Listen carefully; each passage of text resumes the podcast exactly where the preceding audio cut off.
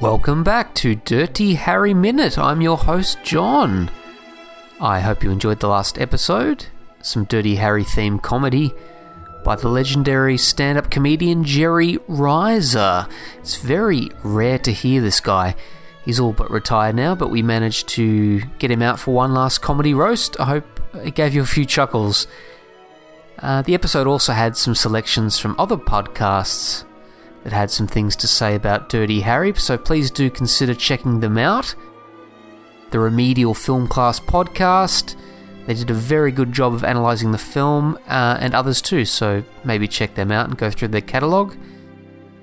And this episode, we have some more B roll, originally meant for the Deconstructing Dirty Harry episode about the state of policing in America. And Australia too, which unfortunately is just as relevant now as ever. Harry Callahan is a pretty brutal cop, and as much as we all idolise him in film, it's always helpful to put things in perspective about the real life cops. As Hollywood's portrayal of policing obviously has a lot more to do with expectations of cops than in real life. And I've also added some clips from another cop buddy film interspersed throughout so things don't get too heavy. Let's see if you can guess which film that is. If you can, uh, why don't you leave a message on the Dirty Harry Facebook page? So that's about it. Um, please recommend this show to a friend or anyone you know who likes either Clint Eastwood or Dirty Harry or cop films in general. And if you could leave a review on iTunes in particular or Stitcher, that would be most helpful. That's about it for now. Thanks to everyone who's been on the show recently or, or, or donated their time to create some content, particularly Niall McGowan, David Dedrick, Brian Lockhart, Stuart Rice, Glyn Francis, and of course Jerry Porter. Catch you next time, Hammerheads.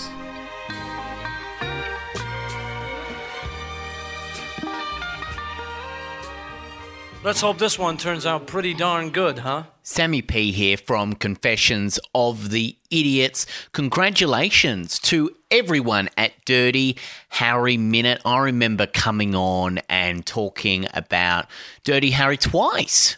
Dirty Harry still a fantastic film, and I don't know how you did it all that time, Jay, just going through those minutes every time and finding new interesting information every single time. You know, I couldn't do it and didn't probably on the podcast. I probably didn't bring that many interesting facts, but it's always great to listen to and congratulations on making it so far in the podcast world. I think that's how you how you say it, popcast. So congratulations on doing it. I know we're the only two podcasts in Australia.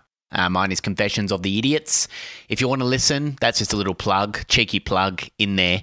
But congratulations, Jay. What a massive achievement. And can't wait to see what you do next. Probably over Clint Eastwood now, probably over Dirty Harry.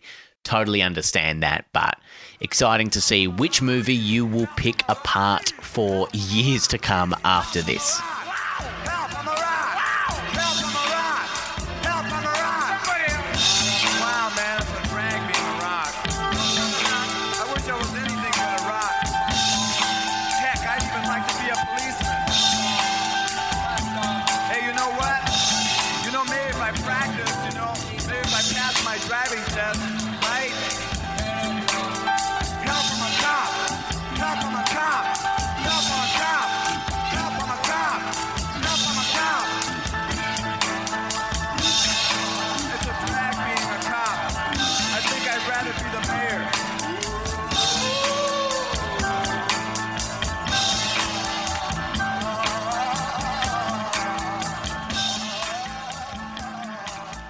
I think the diversity of the witnesses, uh, or witnesses, I'm still talking like a cop. You do. Uh, do you ever get out of that police speak? No, it, fall, it falls back in, in the place sometimes. I've Yeah. just got Do to they check, teach check you how myself. to speak like that when they say decamped in a northerly direction? Wasn't it ridiculous? Or the accident was east past the prolongation of the western curb. Like, what does that mean? What does it mean? Often, even as a journalist, I'd sit there in a police interview and think, I have no idea what this bloke. Why don't we about. just say Why someone don't- ran away?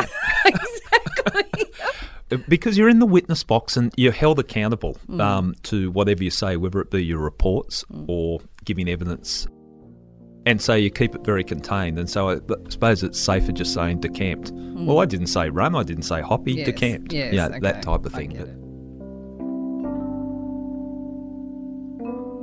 Hey, Dirty Harry fam, it's your boy Mitch Grinter here, recording from a car park in Moama. What a time to be alive. Thank you for having me as a part of the journey throughout Dirty Harry Minute. Now that it's come to an end, is probably a time to make a little confession. I've seen Dirty Harry once. Uh, I think I was 14 when I saw it. I've seen about 10 minutes of the Dead Pool, and that was mostly for the sort of trivia of Jim Carrey playing a heroin addict rock star. Uh, Dirty Harry was not a major part of my life growing up, but that doesn't stop the fact that he's an absolute icon, and that was why I was happy to join in. The one time that I did see it, I want to say I was 16 years old. I was at a house in an area of Geelong that I don't remember with two girls that I don't remember. I don't know how I met them. I don't know why I was at their house. All I know is I was trying to get a tiny little bit of action, and somehow in that house, we ended up watching Dirty Harry instead. I'm not upset. It was an amazing experience. It's led me to where we are right now. I hope you guys have enjoyed the ride, and thank you once again for letting me be a part of this wonderful little podcast, delving into, you know, an absolute icon in the most minute detail possible. Enjoy. I look forward to coming back maybe for uh, the Escape from Alcatraz minute by minute podcast. I, if anything, hope I can get the bit where he's trying to sneak a metal wedge through a metal detector. I have a lot of thoughts. See you guys next time. Bye. Still want to play that cop, that Ray Casanova. Casanova, Ray Casanova. You're damn right I want to play that part. You know why? Because that's a guy. That's a real guy, and That's a guy who worries about paying the rent. That's a guy who, who bleeds when he gets shot, who pukes when he gets sick. Lieutenant, four times this uh, party crasher has alerted you before killing someone, and he still got away. Do you care to comment on that? Yeah, why don't you tie your dick in a knot? Ugh! Freeze! Slow mo! Slow mo! Look at those eyes. That's my character, man. That's my guide. That's Ray Casanova. That's the face of a man who's been to the edge. That's the face of a man who's who's tasted fear. And vomit. I think if you were going to make a, and it's obvious because of Clint Eastwood's age, you'd have to do this, but I think if you were going to make a Dirty Harry movie now, a Dirty Harry movie that's him no longer policeman, maybe some guy from his past with a real grudge to, you know, an actual grudge, not like a fake J- Lou grudge, but an actual grudge coming after him or something like that, and him being kind of defenseless because he can't, he doesn't have like the the legal, like he doesn't have like the legalities of being a policeman anymore, and maybe you know, no matter how much he pushed the boundaries uh, as a policeman, he really did believe in like the law, you know, and being a representative of the law. And now he's now he's not, and how he deals with that would be to me more interesting than than anything else. Did he get a gold watch when he left? Well, that's that's a different question entirely. I think there would have been a presentation of some sort. I mean, the the police in the United States. I don't think in most places has a sort of military aspect to it. It's such a dangerous job with with so you know so many obvious you know you obviously have to have incentives to to do that. And it's not just in the pay but in the culture. And when you die you basically get like the equivalent of a military funeral with a the folded flag and and all the rest of that kind of stuff that really indicates like your your honor and your service and stuff in those things. So you know there's going to be that element. I i think a gold watch would be a, a bit uh I don't know, kind of an insult. So I don't think that's what he would get, but he definitely definitely would have like some sort of a a big deal. Whether he turned up to it or not is entirely different. Hey, you play piano?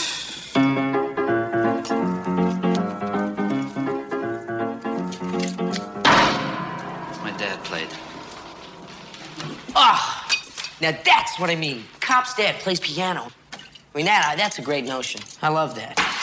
It's got its own reality. It's got its own authenticity. It's very unexpected. It's very It's my life.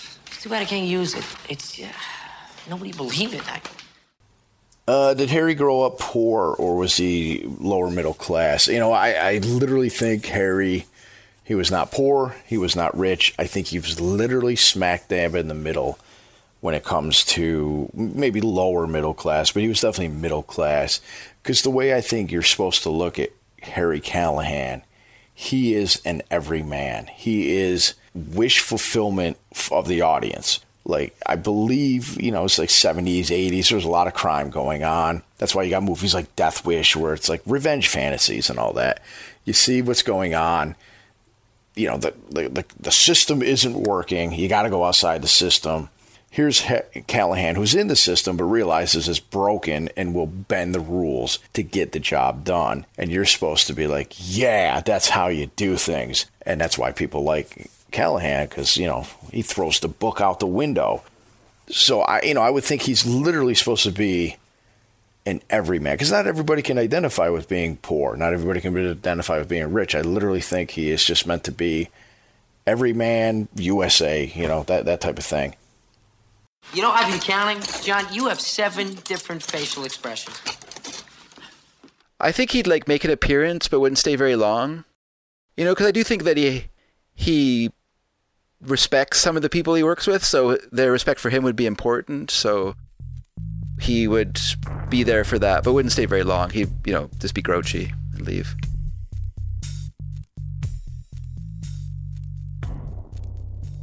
if you throw yourself into the work as a homicide detective, it's going to change you. I've seen people come through and, and people that I don't actually respect because they didn't throw, themselves in 100%. I think if you're going to be a homicide detective, you've got to be prepared to bleed for the job. Mm. That sounds dramatic, but what I mean by that, you have no greater responsibility than finding out what happened to someone if they've been, been murdered you've got to live that and breathe it 24 7. If you don't, you're not doing justice to the victim or the victim's family. And uh, some people weren't prepared to pay that price, which is fine. We weren't conscript in, conscripts in homicide. But if you're going to be a homicide detective, don't expect you're going to be at every um, Christmas lunch or mm. you know sporting mm. event or social things. It's going to change your life, and uh, you could get a call and you might be away for the next couple of months.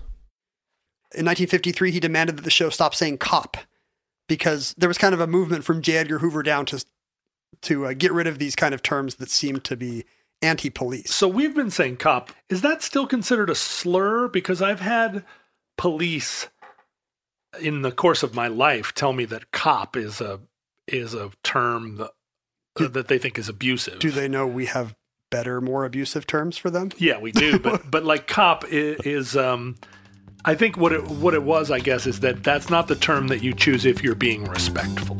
Cop.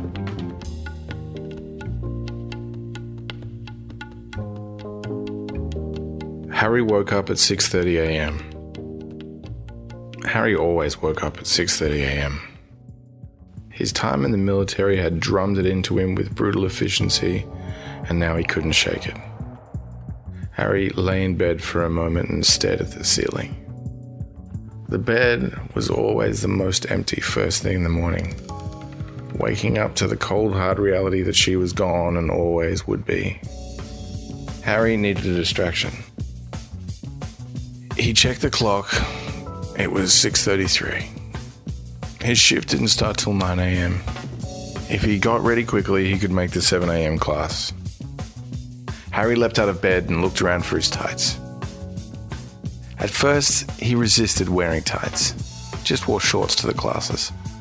But now he had to admit that the ladies knew what they were talking about. Harry found his tights. He excitedly stuffed them in a bag along with a towel and his dance shoes. He pulled on a clean t shirt and headed to his modest kitchen. Harry grabbed a glass from the cupboard and an egg and orange juice from the fridge. He tapped the egg on the counter, threw back his head, cracked the egg directly into his gaping mouth and swallowed. Next, Harry poured himself a glass of juice and downed it in a few big gulps. Harry released a satisfied burp. Now he felt ready. Ready for jazzercise. Jazzercise was only a few years old. It was created by a Northwestern student and was Harry's favorite new hobby. He tried to go to classes at least twice a week. It was mostly women that attended the classes. Harry didn't mind though. It was a nice change from the sausage fest that was his usual working day. The women were all mostly friendly, mainly middle class moms in their 30s and 40s. He checked his watch. It was 6:42 a.m. Harry hoped traffic wasn't too bad. He grabbed his keys and rushed out the door. San Francisco morning traffic was always a bastard. Harry snarled behind the wheel. Why couldn't these sons of bitches just get out of his way? Harry dedicated his life to protecting these people. Day in, day out, he put his life on the line. All he wanted in return was some peace and quiet, a quality hot dog twice a day, and some goddamn jazzercise. He made it to the class just in time. He could see the last of the ladies filing through the door of the dance studio. Harry quickly parked and briskly walked inside. Nice of you to join us, Harry, the instructor called out loudly as she noticed Harry walk through the door. Harry grinned and replied, Sorry to keep you waiting, ladies. Hurry up and get changed. We're about to get started. Harry saluted playfully and replied, Yes, ma'am. Harry quickly changed into his ties and dance shoes and strode out onto the studio floor. Some of the women whistled and one yelled, Nice tight, Sherlock. Harry smirked. He was used to it by now. He had to admit the female attention felt good after so long without his wife. All right, tell me about the party crasher, all right? What's this guy's program now? He, he, he kills four people right in front of you? What does it take to do something like that? Guy's nuts. He's got too many birds on his antenna. I don't know. I don't know what the hell it takes. He's crazy. Slice, you can't pull me off this case. This this party crasher has whacked out seven people, four of them right in front of us. Now he's nuts. I looked in his eyes. You know what I saw there, Captain Pleasure? He likes it. He's gonna do it again soon, today maybe. Moss, you're off. Mayor Dinkins insisted. I've been looking forward to this. Meeting my opponent. Tell me, Lieutenant, why are you doing this? Why are you treating me like a criminal? I don't know because you are one. No, I'm not. You're a police officer. You should understand what I'm trying to do. I haven't done anything wrong. Anything. I killed a pimp. I killed a drug dealer. I killed the people that make your life difficult. You killed a four-year-old girl. You sacrificed pawns. I would have been a great cop. Better than you. Because I'm smarter than you. I'm smarter than you, and I'm better than you. I'm better than you are. Is there enough de- debriefing? We have in homicide, and this was only introduced, and don't hold me strictly to it, but in the last, um, say, 10 years, I suppose, we sit down with a psychologist every, um, I think it was 12 months, it's now six months to have a debrief, which is, I think, is, is a good thing in that as a cop, I'm not going to put my hand up and go, hey, I need to see a psychologist. But what they did, and I think it's smart play by the police, they actually rostered you on that you had to go see the psychologist. So you drag the crumpy detective into the room and you're sitting down speaking to a psychologist. Well, you got to talk about something for, for the hour that you're scheduled. Mm. So I think that was that was a good thing.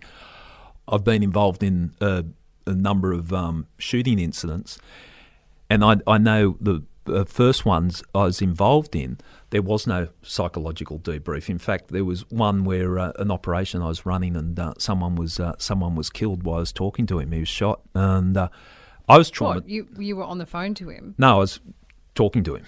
And, Face to face, and he was shot. he was behind the door yelling at me, and uh, I'm sort of yelling back. And then it's a police officer's come in there, and uh, he's gone at him with a knife and shot him, and uh, Bloody hell.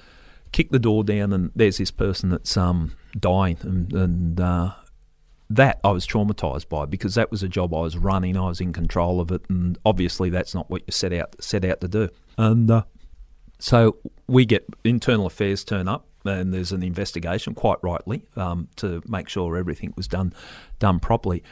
But then I'm being interviewed, making sure I've done everything right, and then uh, someone comes into the room and says, um, uh, "The psychologist is here. Uh, do you want? Uh, well, you've got to go speak to the psychologist." So they get all the cops involved in this operation. It seems ridiculous in this day and age, but this is uh, the reality of it. Got all the cops sitting around the room, and uh, the psychologist said, "So has anyone got a problem with this or is upset by this?" And like we're a group of cops, where we we just sit there and go, "No, I'm." Oh, I'm fine with this. I'm fine with that. You know, we're all tough guys, or uh, men and women. There, we're all you know tough cops. We're not going to put our hand up in a group environment. Yeah. And then the, the advice that they gave is, um, yeah, go home and train, be with your family, and, and whatever you do, don't drink. But cops being cops, we went straight to the pub and, and got on it. Mm. And uh, that, But that's well, it's human nature. that's isn't it? human nature. And, Yeah. and yeah, I wanted to leave the police the next day. I, I was, yeah, I, I, I didn't sleep that night. I, it was all fine when I was at the pub with the boys and, you know, being the tough guy. And then you go home and, and I, I'm thinking, I don't want to be in the cops. That, that was not what I joined to see someone killed like that while I'm talking to them. Want an interview? Yes, you got it. Make sure you get a shot of that body. Okay. All right? Lieutenant Moss, so, what's your assessment of this party crasher? Well, you don't need a shrink to tell you that this guy's a raving psycho. Come to think of it, he may not even be a man. I doubt he's got the equipment for it. He's probably a pervert. Whoever he is, he is gutless, he is pathetic, and when his luck runs out, I am gonna be on him like a bum on a bologna sandwich. You got that, you chicken shit, wherever you are? That's a promise from me to you. Me to you. Me to you. Me to you. Me to you. I'm not saying that all men police aggressively or in a manner that is unprofessional and um, and bad, but I am going to say women typically aren't policing in a manner that causes them to use their muscle, their physical muscle. They're policing in a manner that they use their brain muscle. Because a lot of the time we're encountering someone who could outweigh us, outfight us, but you're thinking of different tactics, a different way to approach a situation, and that's typically with your mental power. This one incident that really stands out in my brain was probably I was a five year officer and there was an apartment complex on the south side that we responded to quite frequently um, for domestic violence calls or, or weapons calls and um, or unwanted people calls. And, and this particular call was all of that. It was a weapon, it was a domestic, it was an unwanted person. And officers had already arrived on scene. I remember all I could hear was yelling, yelling back and forth between the officers that were on scene and this male who had a knife and wasn't leaving the apartment complex, who's kind of standing at the top of the stairs and the officers are standing at the bottom. And it could have went really bad. And instinctively, I just was like, everyone calm down. I was like, we need to lower the tone. We need to relax a little bit and everyone kind of calmed down. The officers calmed down. The guy with the knife calmed down. He dropped the knife. He came down the stairs. He put his hands behind his back. We were able to cuff him without incident. When that could have went bad because everyone was so escalated. Nobody could hear each other. You were the best. You're a heavyweight. You're a Yoda among cops.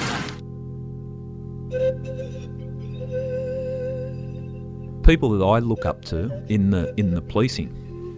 Not necessarily a detective, although there's lots of detectives that I, I looked up to, but that old weather-beaten station sergeant, and I could see that the yeah wore the experience all over them, and uh, just had a manner and a way in that they dealt with people, and that would be like you could have someone in the charge dock and there's some very angry people out there, and that's why Oh, that- that's why they get arrested. And you open that cage, and they're going to come running out, and they're going to try and take your part. And I've seen these old style sergeants just talk these people down, not through. Um, they- they've just got a way about them that uh, a calmness that, mate, just settle down, and, and you can see this angry person that just wants to lash out at the world all of a sudden set, settle down because of the way the police officer has spoken to them. I also think, um, and I might I might sound really sexist, but men sometimes will listen to a woman telling him to calm down quicker than he will another man because there's no there's no ego challenge there. Is it true, Joy, that members used to hang up on you when you answered the phone at D24 because way back then they were so, so surprised to hear a woman's voice they thought you had the wrong number? Yes, that's true. Um, I was at that time. I was at the A District Support Group, and and we did a lot of the uh, communications at emergency um, incidents. And so I was sent up there to see how it's done at D24 and, and just learn the process. And I started off by answering the phone. So I had people just hang up on me because they weren't used to having a female voice on the other end of the phone. And then when I got on the radio, the reaction was almost stunned silence at times when, when I came up on the air and, and answered a, a call that was coming from one of the units. Uh, eventually, they softened to it and, and communicated, but yeah, it did take a little while for them to understand that there was a female voice at the other end. That's extraordinary. I mean, you just wouldn't. No, no officer coming through the academy or starting their career now would be able to even picture a female being a rarity. It's quite. It's incredible, isn't it? I, I didn't join the cops and think I want to be a policeman. That, I had no idea what I wanted to do. As it happened, I just happened to see um, uh, see some cops chasing a bad guy, and I applied for the police. And uh, once I got into the police, I understood what it was about. It just it fitted like a glove for me. I, I, there hadn't been a lot of things in life that, that was a natural fit that felt good, and policing just felt right for me. Yeah, and when you're, you, how long did it take you to get from being uniform to a detective? Um, two two years, and so th- is that quite quick? That's that's uh, um, you've got to do a minimum two years, but that's very quick, Mm. and uh, just right place, right time. Someone someone gave me a tap on the shoulder, saw the way I, I went about my business in uniform, and said, "Would you be interested in coming across to plain clothes?" And it's sort of a test period. They put you put you in and see if you you've got what is required.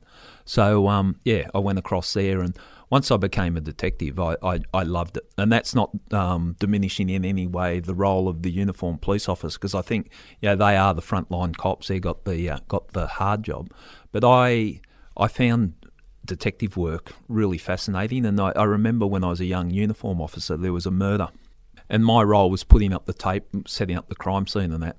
And I saw these cool dudes turn up. They were the detectives and walk under the tape and come Mm. out and came out with this knowing look on their face. And, and I'm thinking, Jesus, I want to find out what's in there. So Mm. yeah, that that sort of drove me towards uh, being a detective. And yeah, there's there's probably a, a few belters in there too in in the detectives that are too cool for school. Oh, yeah. But I worked on a murder with um, uh, the homicide squad turned up. And they were like these mythical creatures that turned up in the police station. I looked at them and thought, oh, God, that's so good. I want to be a homicide detective. And uh, so that I, I sort of started to steer my career towards that. So we, we get a call uh, for a domestic violence situation, and, and we arrived, and it became clear that it was a, a an altercation between a teenage girl and her mother. And I was interviewing the mother out in the stairwell of the apartment, and my, my partner was interviewing the girl in the living room. Eventually, we switched, which is which is sort of standard practice. You you each interview each person, but I get into the living room, and the girl is extremely upset. And as I sort of tried to figure out what had happened, it, it became clear that the girl had reached into her pocketbook and my partner had sort of flipped out and yelled at her and said, Take your hand out of there, you know, get that away from you, and, and had really upset her. And she was saying, I was just trying to reach for my phone so that I could show you that I was the person who called 911. And he said, Well, I didn't know what you were going to do. I didn't know what you're going to pull out of there. And and I thought, wow, boy, that could so easily have ended up with a dead girl, right? When you when you get someone who's who's so primed to think that you know anybody could kill you, um, that and, and thank God it didn't. You know, thank God all he did was yell at her. But even that is incredibly damaging. You know, here's a girl who's already traumatized, and she's got this armed man, armed uniformed man who's shouting at her. And now, if Harry was a cop today, here's another loaded question. you know, it's it's it's a it's a it's a landmine to answer anything that has to do with modern day police work or or um, uh, politics, you know, to say the least. But you know, would would he pull somebody over for a small, insignificant conviction? Um, would he let him go?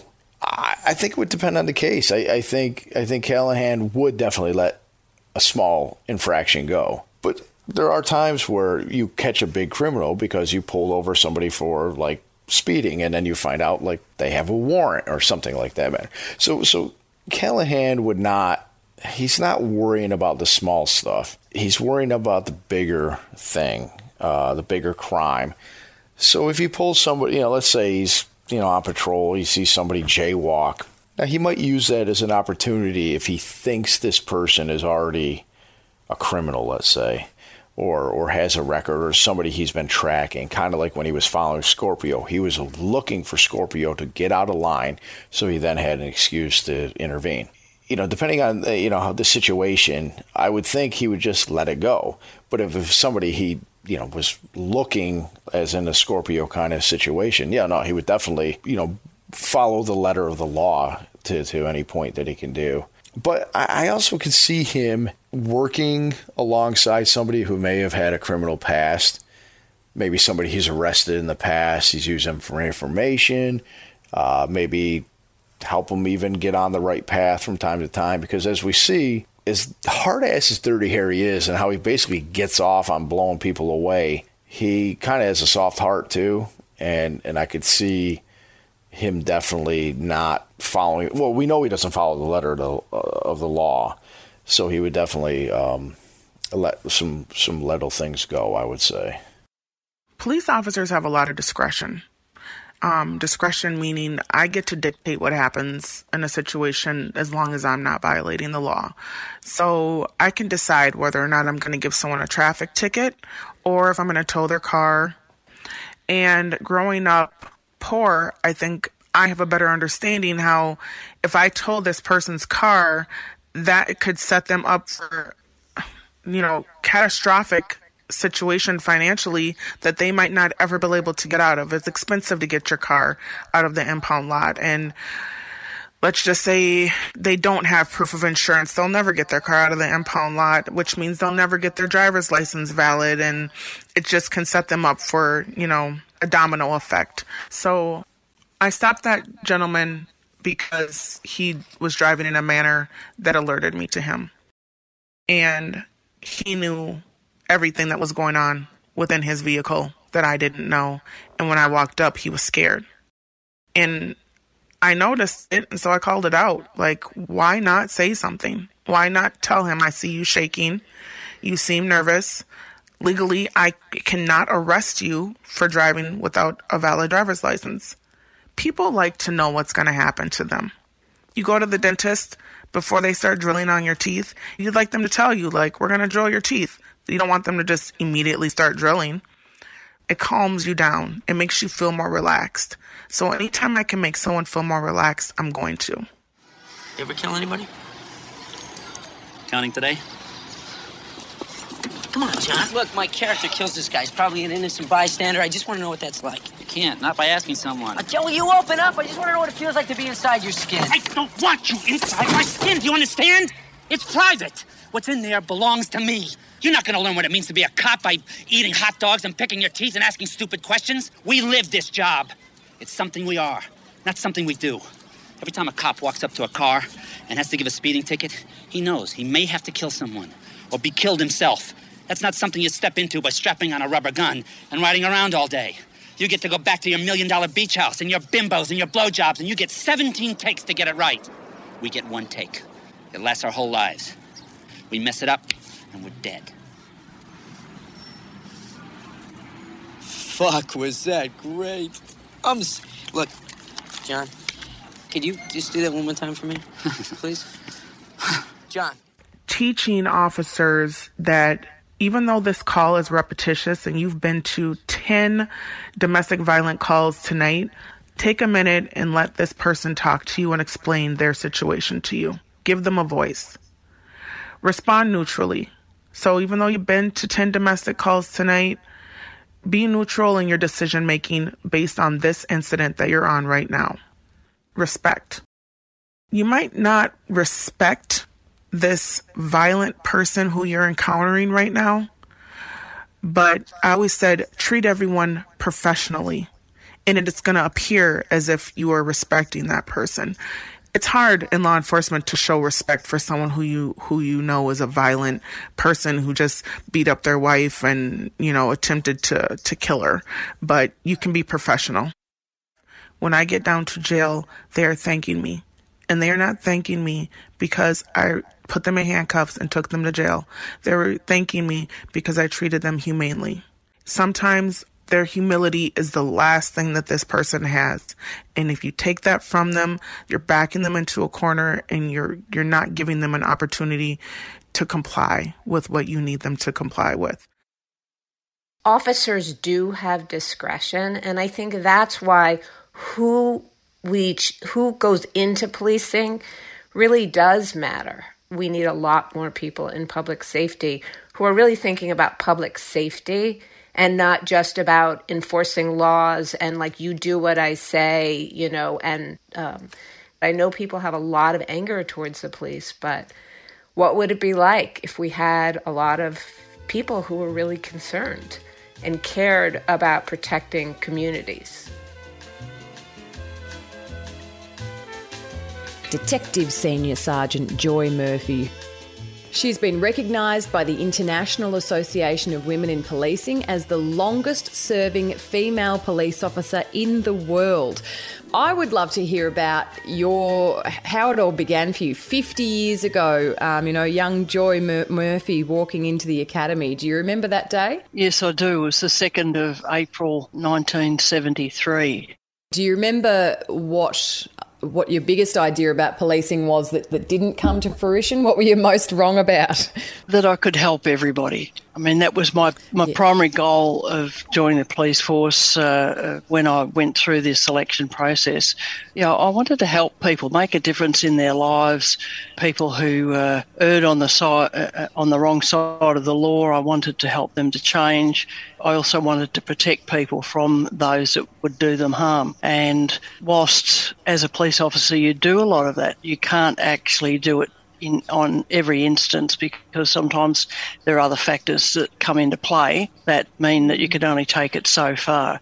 And obviously, you know, we rely on the courts to also do their piece. Uh, and, you know, whilst by and large they do good, sometimes you think, mm, I wish, you know, there'd been a better outcome. You think to yourself, God, who would be a cop?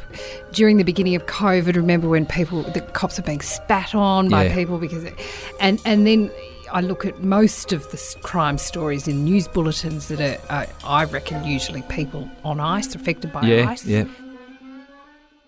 There was somebody suggested to me the other day that that um, in ancient China there was some precedent for civil service jobs to all be you citizens would apply for a civil service job, and that job would include police, park rangers, administrators, teachers, um, all the jobs that a that a government would fund and support. And then based on your application, the state would determine which job they needed filled and which job you had an aptitude for. I think we still do that, but just everyone with a third grade reading level becomes a cop. Well, no, what the people that become a cop are the ones that really want to do that kind of it's, stuff. It's just like politics. They want to bonk heads. I mean, a, a lot of the people who go for those jobs are the last ones who should have it because their their reasons. I mean, the, the politicians are all narcissists, and the cops are all uh, Well, so imagine Bullies. this. Imagine this. If everyone that worked at the DMV became a cop and all the cops worked at the DMV, you would get through that DMV really fast. You would get in there, you'd get that registration. There'd be no lines because there'd be all these angry cops back there. Like, come on, next. angrily stamping Yes, things. yes, here's your license. Ma'am, I said ninety six. Would you get up here? And then all the Ma'am, I need you to comply. I need you to step up to the desk. You're number ninety six. all the people that are at the DMV who are like, ah, and they pick up a piece of paper and they walk really slowly all the way across and they put it in an envelope and they walk really slowly back. If they were the cops and you were like, hey, someone stole my bubble gum, and they're like, I'll be over there in a minute. So, why did Harry become a cop? As I've mentioned uh, before, pretty sure that Callahan was a Marine. Uh, in fact, I'm, I'm, I think there's enough evidence in the movie to, to state that Uh, Harry Callahan was a Marine. Uh, not always, but you will find that a lot of police officers are prior military. Callahan is is is one of those people who will put duty, honor before self. Uh, being a Marine, I, I, feel like he probably had a drive for service. Um, you know, when when it's time to either get out, you know, I would imagine, given his age, Korean War veteran, he gets out of the service. You know, what what else is he going to do? If he was an infantryman, uh, police work seems uh, the right path for him to take, a very common path. But but even if he wasn't in the service, I can still see this character. He's he's all about right and wrong, justice. Um, as a police officer, I think he feels he can serve that, you know, provide justice. He can bring justice to wrongdoers, such like that. Bring because as as we see in the movie, more often than not, the the government fails uh, the citizens. Um, and, and, and Harry doesn't think that the, the lawyers and the court and the mayor is doing the right thing. So he'll, he's going to do it himself. uh, what was it? Uh, Marianne Deacon. You know, he even said to the DA, he's like, who speaks for her? Well, Callahan was thinking of her when he's, you know, breaking the rules because he doesn't care about some low life criminal scumbag who's kidnapped and done other things to a to a kid he's thinking about saving her. Um, and, and, I just think that he has a, his own moral sense of right and wrong. And, and that was what, what led him to uh, become a police officer. Now, it, you know, he could have, the way Callahan is, I mean, he's a star cop. He is well known. He's only you know by the by the Ted, Dead Pool he becomes a celebrity of sorts just because of all his ex, exploits as a police officer. He took down you know really powerful mafia bosses and stuff like that. Clearly, clearly committed to the job, regardless if he does it the right way or not. Is definitely committed.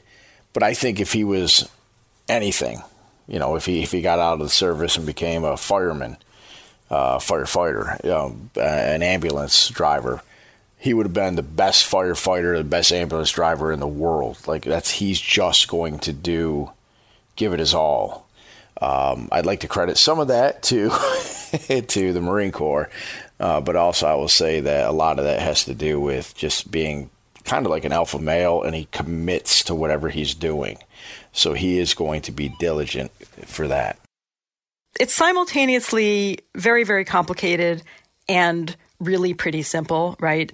There are lots of pretty simple and straightforward changes. Many, many of the police shootings um, take place in the context of traffic stops, which are perceived by police and the public alike as really dangerous moments. But we don't need to have that many traffic stops. Part of the reason we have so many traffic stops is that as a society, we have decided that we want armed, uniformed people with badges to be the ones who enforce civil traffic law.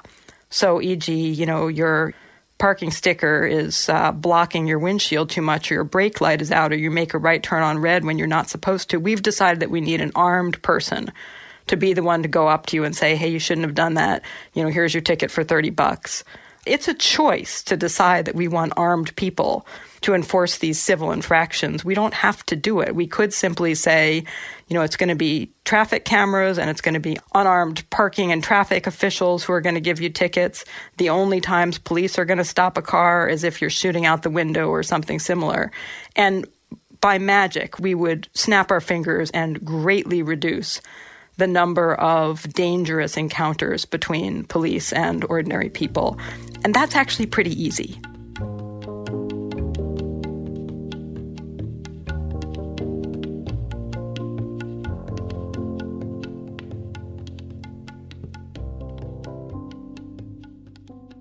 We were parked in a parking lot. Our shift was almost over. We saw the security guard at a supermarket seem to be scuffling with somebody in a fight, and we we ran over to see what was going on. And it turned out that he had caught a shoplifter trying to run out of the store, and it was a woman who looked like she was in her 60s, although when I saw her ID, I discovered she was actually younger than I was. And she had a kind of wheelie suitcase, and inside of it was a sort of value pack of chicken thighs and a big container of laundry detergent. That's what she'd stolen. And she stopped struggling and she said, I'm sorry, I, I needed food for my grandbaby. We don't have no food. And you know, my partner, I just looked at each other and we looked at the security guard and we were like, you're not going to, you don't want to arrest her, right? Because, you know, she stole food. Come on. And, and nobody wanted to arrest her. But then my partner did what a good cop is supposed to do. He ran a warrant check. And the reason you run these warrant checks is it would be kind of embarrassing if you let somebody off with a warning and it turned out they were a serial killer, right? Who was wanted in 37 states. Um, but that's almost never the case. And it turned out she had a warrant. The warrant was for failure to appear, which basically means that she had not shown up at a court hearing, probably for some similar trivial offense, and that then becomes a mandatory arrest. You can't you can't just say, "Well, you've got an outstanding warrant, but off you go now." So we had to arrest her, and I just felt this is you know even even if you're trying to do the right thing as a police officer, the nature of the system you're working in is such that even quote unquote good policing often is going to make things worse for people. You know that there's no the the store security guard didn't want her arrested. We didn't want her arrested. She didn't want to get arrested. She wanted to go home to her kid, you know, her grandson, and instead she was going to jail. Uh, and it it made me feel pretty rotten about the job I was doing. You know, I wonder, did the police department say, well, look, you know, there is value to doing this? I mean, like Timothy McVeigh was captured fleeing the Oklahoma bombing because a, a highway patrolman saw him driving a car without a tag. The question is what is going to create public safety? What is going to protect us?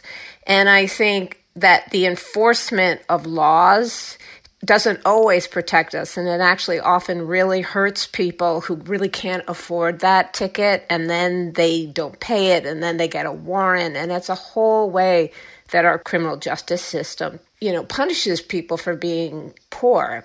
It, it just began to dawn on me at the police academy exactly how impossible the job police have is because as you say we're told treat everyone with respect show empathy de escalate situations, stay calm, uh, show compassion. You're also told anybody could kill you at any time, and that in many ways was the the single most powerful message I think that that recruits at the police academy absorbed. And what that meant was uh, you have to constantly be looking at people's hands. You can't let people sit down on the sofa because it's too easy to hide a weapon between the sofa cushions and they could pull it out. You, you shouldn't interview suspects in the kitchen because there are too many knives available to them. Don't you know? Don't look them in the eye. Be, look look at their hands all the time. Be constantly alert for these these sudden motions where somebody's reaching for something. And it's to start with, it's kind of hard to show respect, empathy, and compassion while you're staring at somebody's hands fixedly and refusing to let them sit on their sofa. You know, it's there's a built-in contradiction right there.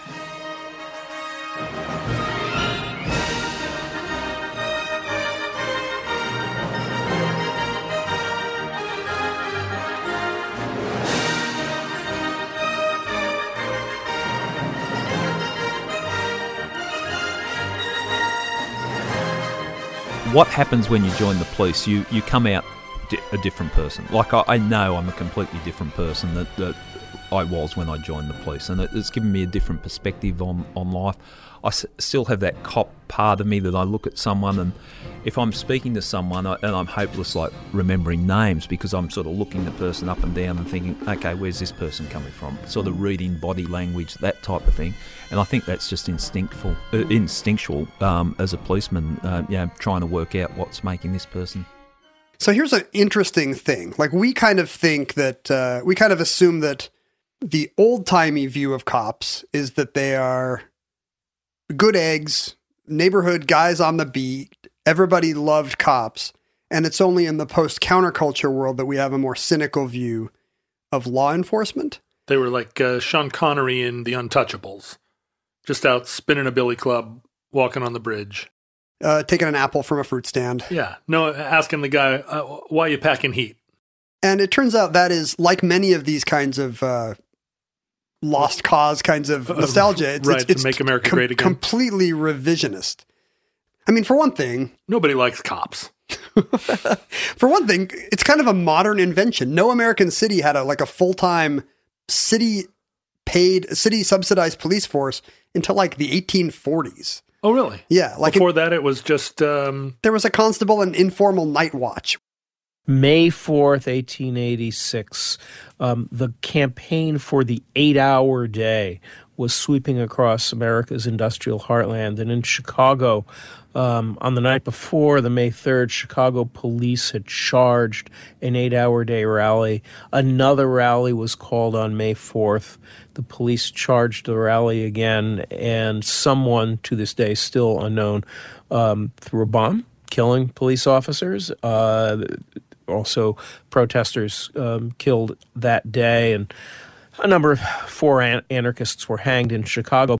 The roots of American policing go back very much to those early battles against labor unions. Police designed to built in cities like Chicago to protect the interests of industry against uh, laborers, against unions, against strikers, and a lot of what we see today accusations of violence by police, accusations of corruption by police, that sense of impunity that police officers have has its roots very much in that time and indeed in Chicago in the first place, the city that invented the police red squad to spy on radicals, a city that invented police brutality as we know it today in the US and where police are still sing- singularly uh, have a singular sense of impunity when it comes to shootings, which we're seeing in, of course, the latest videos. Stinky. I don't feel good about the fact that my job only serves to enforce a system built on historical and systemic exploitation. I'm not a very happy little piggy. Oh, Porky, you don't have to like what you do. You just have to stay quiet when your colleagues do it. And for our special Piggy Police pals, check out the ABC Kids online player for all your favourite Piggy Police songs. When you're in a jam, turn off your body cam. Porky and Stinky are the Piggy Police, now airing on ABC Kids.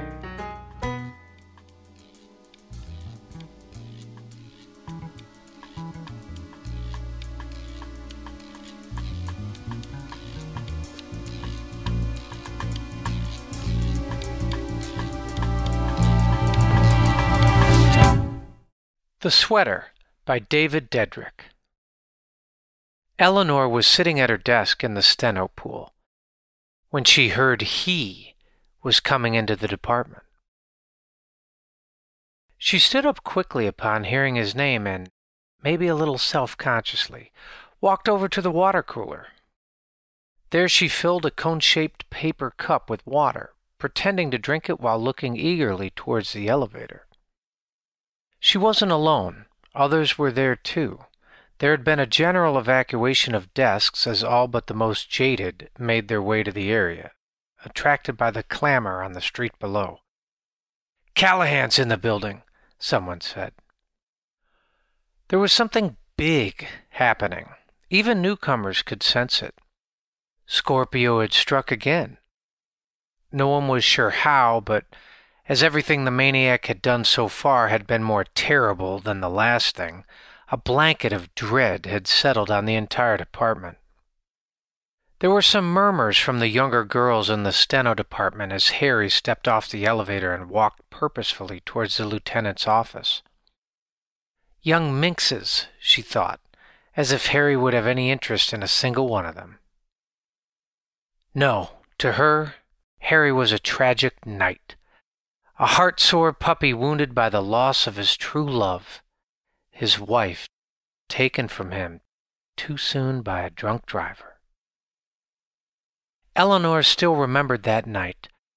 The news had broken her heart, and the next morning, expressly against the wishes of Lieutenant Bressler, Harry had come into work. He was too brave and loyal to stay at home, to abandon the citizens of San Francisco to neglect his duty to protect for even one single minute. She felt she understood Harry. She could see how heartbroken he was and needed to reach out, to comfort him in some way. But how? Flowers hadn't seemed appropriate somehow, and it would be awkward to bring a casserole to work. Although what could be more perfect for a widower? But no, she decided she would knit him a sweater. She would wrap him in her love and concern, as it were. And so she did. She knit him a red woolen sweater wrapped in a plain butcher's paper and left it on his desk with a simple note that said, Sorry for your loss. Eleanor was too shy to even consider giving the present to him directly. She had confined herself to hanging around his end of the office until he came in and found it. He had picked it up, turning it round in his hands, then read the note. Surprised, he looked around the office, but nobody seemed to be paying attention. Reaching into his jacket pocket, he pulled out his infamous switchblade and cut the string holding the package together. Confused, the inspector lifted the red sweater in the air and turned it over once or twice. He looked around the office one more time, failing to see Eleanor's body in his peripheral vision. Was this some kind of joke? His expression seemed to say. He shrugged, crumpled up the wrapping paper and the sweater, and shoved them both into his desk drawer. Deflated, she had turned away and walked back to the pool, her eyes stinging. Maybe I should have given him a damn casserole, she thought, much more practical for a widower. And yet, and yet, Harry had started to wear the sweater. She would see him round the office and felt so proud. Her own handiwork, made with love and adoration, respectfully, of course, keeping him warm and comfortable. And all these years later, he was still wearing it. In fact, as he continued towards Bressler's office, Eleanor finally noticed he was wearing it today as well. Satisfied she had seen him, she could go back to her desk now. In truth, the sweater had become something of a token for her. As long as Harry wore it, he would be safe, she believed. May he wear it his whole life, she prayed. But as Harry passed, she heard a man behind her say, The thug. Eleanor whipped around to see the speaker. It was a little man who worked in personnel, working his way up the greasy pole. He looked back at her without any shame. Staring daggers at him, she hissed, You don't know the sacrifices he's made for this city. He gets paid, doesn't he? The little man sneered. Eleanor looked down at the man's desk to find a name she could forever treat with contempt Jerome McKay. She turned, walked away disgusted. Such a nobody, such a little man, the sort of man who would eat a hot dog hunched over a lunch counter. He could never understand the noble, gallant Harry Callahan. Eleanor returned to her typewriter. She picked up where she had left off, copying the card sized Miranda right warnings the entire pool had switched to producing overnight. What a chore! She stopped and gazed out the window at the city Harry had sworn to protect. She sighed wistfully. And he's wearing my sweater. Part of the unofficial curriculum of the police academy was was constantly watching videos that our instructors would refer to as officer safety videos. Find some YouTube videos of bad things happening to police officers and we'd watch them and and the the question for us would be what did this officer do wrong you know, how could this officer have avoided this? And so we watched these videos of, you know, officers walking up to cars at traffic stops and having somebody jump out of the car and shoot them. You know, we watch these videos of people going to a domestic violence call and just going blithely up to the door and somebody opens the door and shoots them. So you get this sort of saturation with these these images of police officers getting killed. And the, the purpose of this was to say, you know, look, how could that officer have approached this vehicle differently? Um, how could the officers have approached the, you know, maybe they shouldn't have stood right in front of the door. You know, they should have stood to the side so that if somebody burst out with a weapon, they wouldn't be right in the line of fire and so on.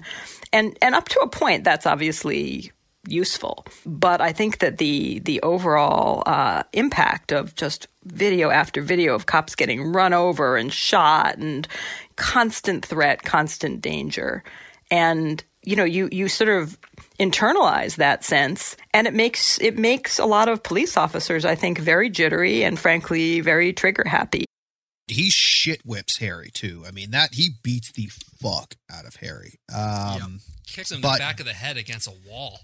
Yeah. Mm-hmm. But hey, you know what? At least there's Chico there who can't fire a fucking straight shot to save his goddamn life. Thank God Dirty Harry duct taped a fucking prison knife to his leg. His great, just super pale, patchy, hairy ass calf. Oh, he doesn't have any just- hair. No, I'm sorry, John. I, I noticed that. I'm like, what is he like a swimmer? He has no fucking hair on his legs. But it's like, but it's that kind of like like white guy calf though, where it's like all like you know the little like spindly like yeah, yeah, yeah, Very ashy. like hairs and shit. Yeah, just like super ashy and shit. Like, and also I'm just gonna put this out there right now. Simple, like little like desktop tape does not fucking strap a stiletto like split blade onto your fucking cap. It's like, like you need Scotch duct tape. Yeah, you need Especially yeah. not running like 10 miles. it's like you're gonna stab yourself. Yeah, Yeah. dude. Oh my doing? god. I go, oh, yeah, I got the clear tape from my desk. It's actually really high quality. I'm like, nah. They don't make things like they used to, boys. You know, yes, I, I had always thought of this sort of cop swagger. You know, you see these cops and they're kind of walking a little bow legged and they're they're swaggering around. And I always thought that was that was sort of related to being arrogant or wanting to be intimidating. But I realized that it's mostly just that you have so much stuff on your belt and your vest that you you can't walk normally. Um, you've got stuff in your way. So you wear a, an inner belt and then you wear a, a, an outer belt that attaches to the inner belt. And on that belt, at a bare minimum, you you have your your radio, you have a an expandable baton, you have pepper spray, you have a tourniquet, you have your your gun, you have a flashlight, you have your handcuffs, you have a little pouch containing rubber gloves. You may also have a leg pouch with your tactical emergency casualty care kit. Oh, you have to have pens. You have to have a certain number of the right kind of pen. You have to have your body worn camera attached in the right position in the right part of your shirt or your vest. Um, you have to have your little Secret Service style earphones or some other earphones so that your radio is not blasting to everybody in the world. Um, you have your cell phone. And in the case for most of the time I patrolled, you had to have two cell phones because you had to use your police department issued phone to label body worn camera videos. But the police department had decided not to pay for phone service on the phones it gave you. It only paid for sort of data, which meant that if you wanted to be able to make calls, you had to have a second phone, your own phone, for the purpose of making calls. So, yeah, I could go on, but but it's it's quite a long list. Um, men, if they need to pee, they just unzip their fly. But for women, you had to sort of take everything off and put it on again, and it would take 10 minutes to, to do that. I knew many female police officers who said, I just try not to drink anything because I don't want to have to pee during my shift, which is crazy. Am I correct in thinking you would have had to have been a young police woman wearing a dress back then? They wouldn't have allowed slacks for female officers? Uh, that's correct. Uh, we had skirts, not dresses, but uh, women police uh, were required to wear a skirt, pantyhose, and you know, it wasn't until a number of years later that uh, we were able to wear slacks. I remember when the, the male officers did um, boxing and wrestling, uh, the females would learn about what was the Community Welfare Services Act, which is what child protection work under now, but it's a different name.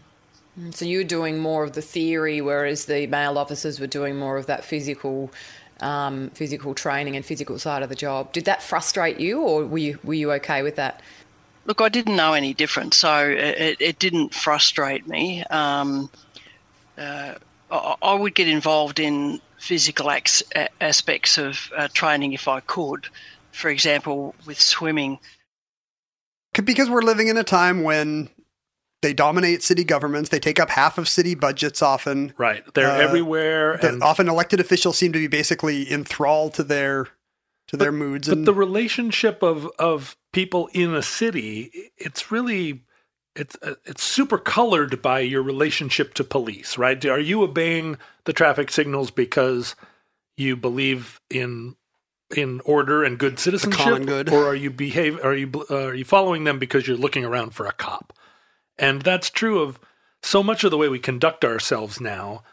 And I, I think the suggestion that if we weren't being monitored by the police, that we would generally do the right thing, you know, that comes up against the kind of scoffing essentialist argument that law and order types make that we're all we're all evil and without cops it would we're just all just be one thin blue line away from Lord of the right. Flies. That's right. They're just going to kick down your door and and uh, steal all your vegetables if it weren't for this thin blue line. But of course, as you're saying, policing is a fairly recent Yeah, when you hear that, when you hear that, you think, "Wait, is there something arbitrary?" And then you might think, well, "Yeah, why is it every problem I have with living in a city, my the first thing I do is call somebody with a gun and maybe a bunch of tactical gear in his trunk." I mean, is that and a walkie-talkie? Like, is is that the kind of person who should be doing every kind of need I handle? My first line of defense for every kind of need I have.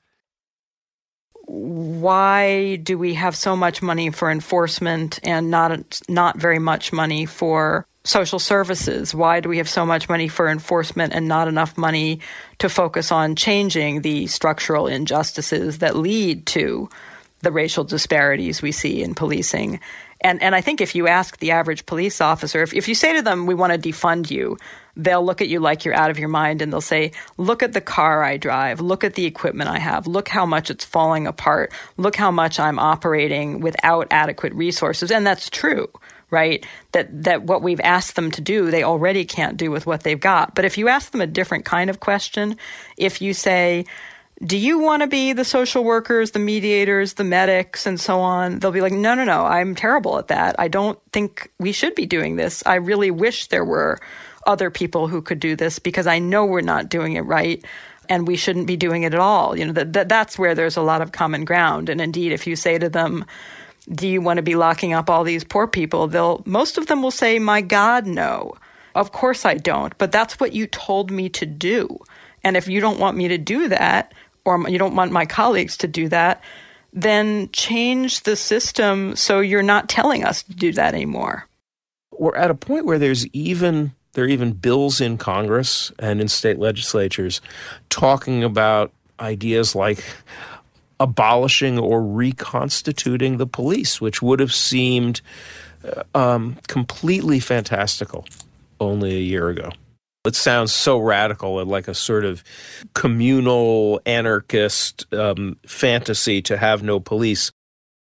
But the reality is that in a democratic society, policing has to occur by consent. And in fact, um, radical reorganization of police, uh, abolishing police, has been an important strategy in ending civil conflicts around the world. Uh, somewhere in my house, I have a, a parking ticket on the wall issued by the Royal Ulster Constabulary, the uh, the police force in Northern Ireland that was abolished in the wake of the Good Friday Agreement, uh, replaced replaced by an entirely new police service of Northern Ireland.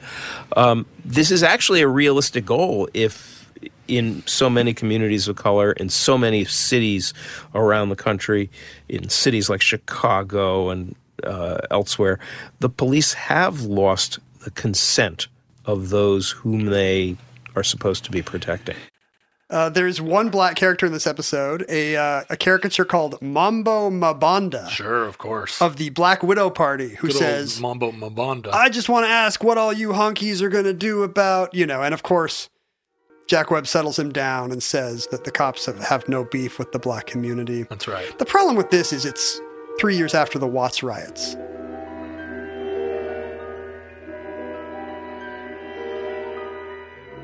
I mean, people have attempted to claim that the Dirty Harry movies are like somehow racially bigoted. I don't see that. I don't I- see I that don't at see all. it either. I think you could argue they're somewhat sexist. Yes. And and that's obviously a, a complaint that they attempt to respond to, but I don't see the racial bigotry. Uh, I, I, I don't either.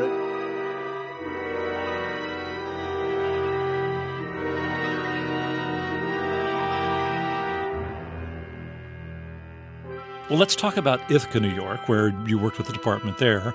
And as I understand it, the local government has decided to effectively replace the police department with the Department of Community Solutions and Public Safety. How's this going to work? It sounds like it'll it will require a you know a fiscal commitment by the city too, right? Yeah, and that's a good thing. Because in this moment when we're talking about defunding the police, I think we forget that it was a much quieter movement to defund schools in black and brown communities, and to defund mental health, and to defund jobs, and to defund architecture and parks. We've defunded every darn public good where black and brown people live, so much so that policing is usually the only public good that we fund. So, part of the movement right now, in terms of how municipalities are working, is from defund to refund. These are dollars that should have been going to the community in the first place to prevent the sets of things that have people calling 911. So often, the calls we, we came to, including many of the assaults, many of the domestic violence situations, disorderly conduct situations, you know, were, were involved someone who was mentally ill or involved people who, who were having some kind of breakdown in family relationships that didn't necessarily require police, that didn't involve somebody being violent, but simply involved people not, not having the ability to figure out how to resolve conflicts, but also sometimes those conflicts were driven by need.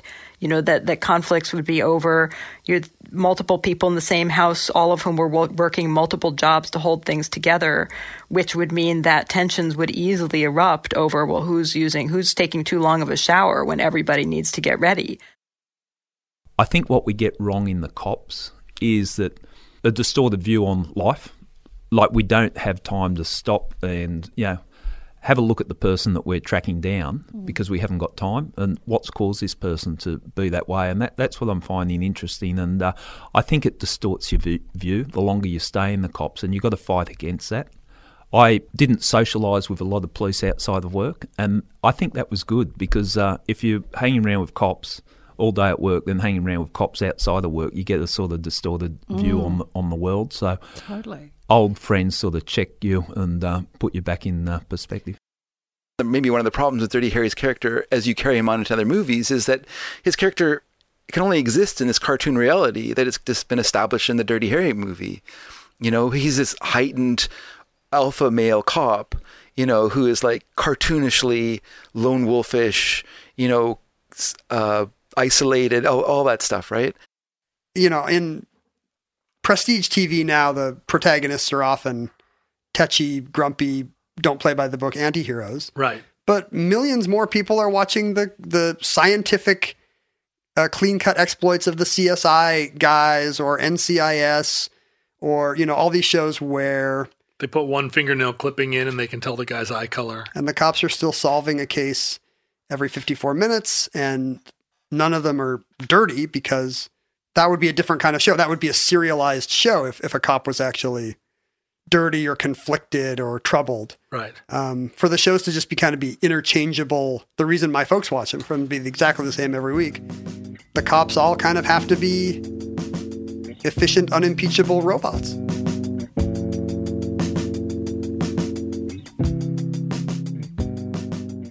The incident that led to it was just expired tags in Brooklyn Center, 10 miles north of where um, the George Floyd uh, murder took place. So if you don't have armed response to expired tags, Daunte Wright is 1000% alive. Now, I keep hearing people say, oh, but he had warrants out. And I have to say, that doesn't matter for this. You know where somebody lives if they've got a warrant out. You can go serve them there. We see it happen all the time. The precipitating incident was expired tags. And if you take that away from law enforcement, you take away the incident where someone with a gun shot and killed someone. uh, and I, I don't think you can train empathy. If you do, the Mm. you're probably lacking. If if someone's been sent to empathy training, they're probably a flawed, uh, it, yeah. flawed I character. think there's a few politicians who've been sent to empathy yeah. training lately, haven't they? Have empathy. How do I? Oh, that's right, Yeah. empathy. Like, That just doesn't work. Please do away with tear gas, do away with the kettling, all the things that escalate anything, just don't do that. And if you gotta show up, try and make sure that you prioritize people over property. The detectives that I've looked up to, I'm surprised how much the word empathy comes out. And that's hmm. what I, I've always thought that when people say, What's a characteristic of a good detective? I say empathy. And hmm. people sort of look at it, What do you mean empathy? You know, how, how's that, that work? But to understand the victims, to understand the uh, offenders, is all part of empathy. And I think that makes you, definitely makes you a better detective some of the worst detectives I've seen are the ones that don't care. Yeah, they could go to a crime scene and walk out and be, or make a mistake, and they're not even worried about making a mistake because they, they don't really care. They're, they're disassociated from what's going on. The detectives that I like are the ones that live and breathe it, and um, you know, it will impact on them. But that I think that makes them a better detective. And people could say, "Oh, but then you get tunnel vision, you get this and that." That's just an excuse for the people that are not prepared to pay the price like I would always give my phone number to the victims and say, you phone any time. And that was to my detriment quite often. And sometimes there'd be late night calls where I'd, I'd be the, on the end of a barrage of uh, abuse. Mm. They're venting their emotions. I know it wasn't directed at me personally. It's they're, they're um, you know, they're, they're suffering. Their data indicated that a disproportionate number of their use of force incidents were happening around foot pursuits. Um, we asked them what their foot pursuit policy was. They said, We don't have one. We said, You probably should. But beyond that, they immediately recognized the risk of a foot pursuit. In a foot pursuit, the person who's running away, most law enforcement thinks that's a bad guy because nobody runs from law enforcement except for the bad guys. They also have their adrenaline up, their heart rate up, right? And they're sweating, especially in Las Vegas summer. Now, the person who's running away might turn around, put their hands up, and say, Please don't hurt me. But with my adrenaline that high, you're getting a, a punch to the kidneys for the price of making me run. And so, what they immediately recognized, and what the community recognized as well, is that just by slowing down, by counting to 10, the way you, you learn in, in anger management or marriage counseling, or by just not touching the person, if you were the first person on scene, you could reduce the likelihood that this devolves into a use of force incident. The result was a 23% reduction in police use of force the following year. Um, and that became a model for experience led training law enforcement nationwide. Obviously, not good enough, but a little bit of a bright spot during a period of time when there was almost no movement around these issues. Yeah, and instead he then just starts firing his Magnum 44 from half a mile away into a thickly settled apartment complex. Oh my god! And that's Oh, actually dude, the, yeah. that's the second time he's fired into like literal crowds. I mean, like when the bank the bank robbery was happening, he was firing down a street with seventy five people, and then yeah, same thing. He's thing. like sneezing while firing at the same time. He's not even looking when he's fucking doing it. My whole thing with this is like they couldn't give Harry a rifle with a scope. They gave him a rifle with open sights. Like he's just he's like gonna snipe someone across like ten city blocks with fucking open. Yeah, it was never gonna work out. Isn't I'm that sorry. supposed to be for SWAT to do? Not just local Yeah, I don't know why Harry inspectors. was doing it. Yeah. Oh, when you get Harry Callahan. Yeah, my God. He kills like five people just during that shootout. He's like, everybody's guilty about something. Yeah, That's how I go to looks bed every back, night. Looks back at the in the naked woman's apartment. They're all dead. oh fuck. well, he's he says something like, "I guess it's the one that got away." Chico's like, "That doesn't." That does no. That doesn't make sense. You killed them. They, they literally didn't go anywhere. no, no, it was a ricochet from the submachine gun that the killer was carrying to use as a sniper rifle. Apparently, that was a little weird. All of a sudden, this fucking submachine gun comes out of fucking left field. Not just the way that individual officers do it in the moment, the way that we do it as a country, the way that we have literally decided hey, I see someone got shot. The next thing I need to know is did they deserve it? And we don't talk about it like that. We say, well, we need to see the rest of the film, we need to understand the context, and that's not completely unreasonable. But if you listen to the conversations, what we're actually talking about is maybe the person who died deserved it. And that's almost the only conversation we're having, as opposed to, what things could we have done so that regardless of what the person who is dead did, they could be alive? When we start having that conversation, I know that we will have moved from where we started.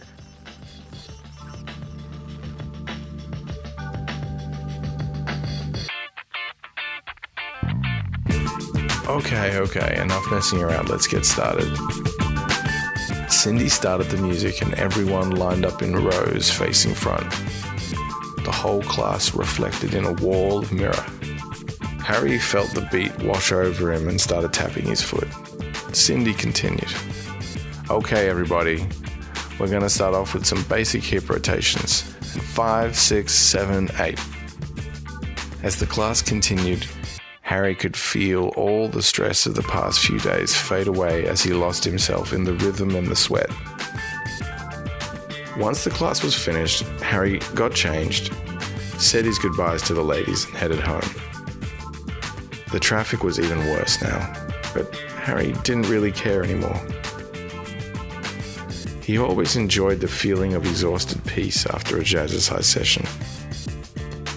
When Harry got home, he quickly showered and dressed for work, choosing his favourite blue and red tie. Harry had just enough time to make some breakfast. He cut up some hot dogs he had in the fridge and threw them in a pan on the stove. Once browned, he cracked in two eggs and gently stirred the mixture together.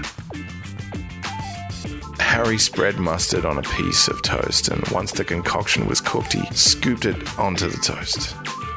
Eggs a la Harry, his favourite breakfast. Moments after he started eating, the phone rang. It was the captain. He told Harry he shouldn't head into the station to start his shift. A woman had been murdered that morning, shot while swimming in a rooftop pool downtown. As Harry hangs up the phone, he stares at his plate and realizes that he's not hungry anymore. He slowly exhales in frustrated resignation and throws his breakfast in the trash.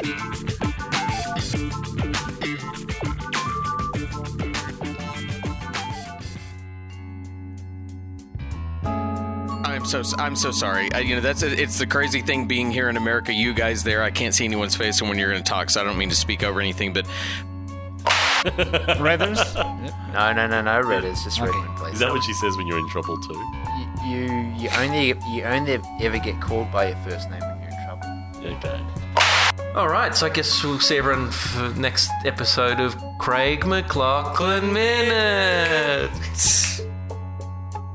Let me know if I need to redo anything. I'm happy to record it again. If you need to add background noise removal, whatever. Good fun. Thanks for having me do this. Yeah, I'll send this over right now. That's amazing. that, that is amazing. Okay, so you, you want me to save that? Did you end up watching any movies or anything? Uh, I actually have. Um, I, I, I've probably watched more movies than I've gotten a chance to watch in a, in a while. Um, I don't know if you're familiar with some of the some of the great World War II movies, but I'm a, a real World War II buff. And so I sat down and watched a, a, great movie, if you've never seen it, called A Bridge Too Far. Oh, yes, about the Arnhem, uh, the paratroopers and stuff. Yes. It's an all star cast, Yep. isn't it? Yep. It is an all star cast. It, it is a great movie, great World War II movie, fairly accurate, you know, from what I've read and seen. And so that was great. And I also sat down last night and watched the movie Platoon. So I'm kind of on a on a war binge,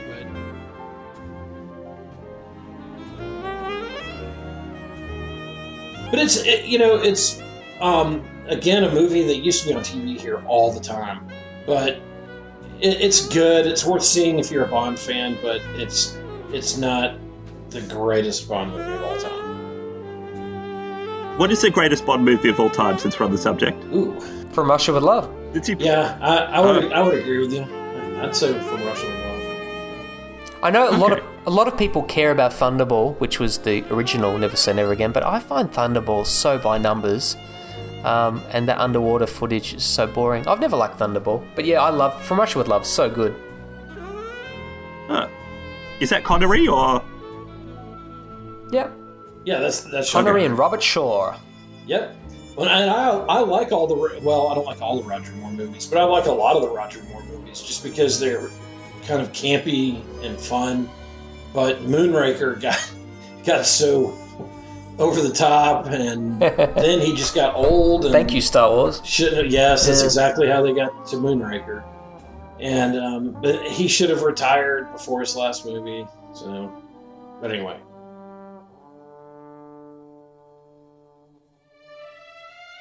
You remember? We were born this year. Scarface. Oh, 83, don't- so it's still 83. Was Steven Seagal around then, or was he a little bit later? Not my expertise. Do you know, Walt? Are you a Uh, Seagal a little dude? bit later, I think. Yeah, I think it's more. Because he was huge in the sort of the late 80s. Late eighties, early 90s, I thought. nineties. Um, He was kind of big, yeah. Yeah, and he was kind of in that same. Well, I remember going to see a couple of his movies in college. So yeah, it would be late '80s, early '90s. Um, Mm. Man, there was one in particular that was absolutely horrible, but every time it's on, I have to watch it. Um, Is it Out for Justice? no, it's the one where he's on a ship, and Oh, I know why you like that movie. Yes. It's got nothing to do with Steven Not Seagal. Oh, you're talking about um, Under Siege. Under Siege. That's it. Yep. Yeah, Yes. Uh, God knows what I'm talking about. Yeah. That's a, yeah, it's it's a great movie. it's a great scene. and, yeah, the sequel, not so much. But uh, There's a sequel to First that? one's pretty good. Yeah, it's on a train, and it's got a young Katherine Heigl oh, as his yeah. niece. No, that was horrible. It's also got uh, Rupert McGill, or what his name is, from Heartbreak Ridge. You know, the main dickhead officer, Rupert M- McGill. Oh yeah, Everett. Yeah, Everett. Everett, whatever his name is. Yeah. Is that in number? Is that in the sequel? Yeah, he's the main tough, not the main bad guy on the train, but the main tough, I think. Yep. The main bad guy ended up on Law and Order, I think. Just a bit weird. Take that, bunny! You shot 10 bullets, Stinky. One for self defense and nine for fun. Ten bullets, ten bullets, the number of the day. Join Porky and Stinky on their adventures through the judicial system. Order! Order in the court. Well, Stinky, I don't think you should have extrajudicially executed that bunny. Porky, do you think Stinky did the wrong thing? No, Mr. Judge. Stinky was following proper pig procedure. Always stick up for your friends, even when they do something wrong.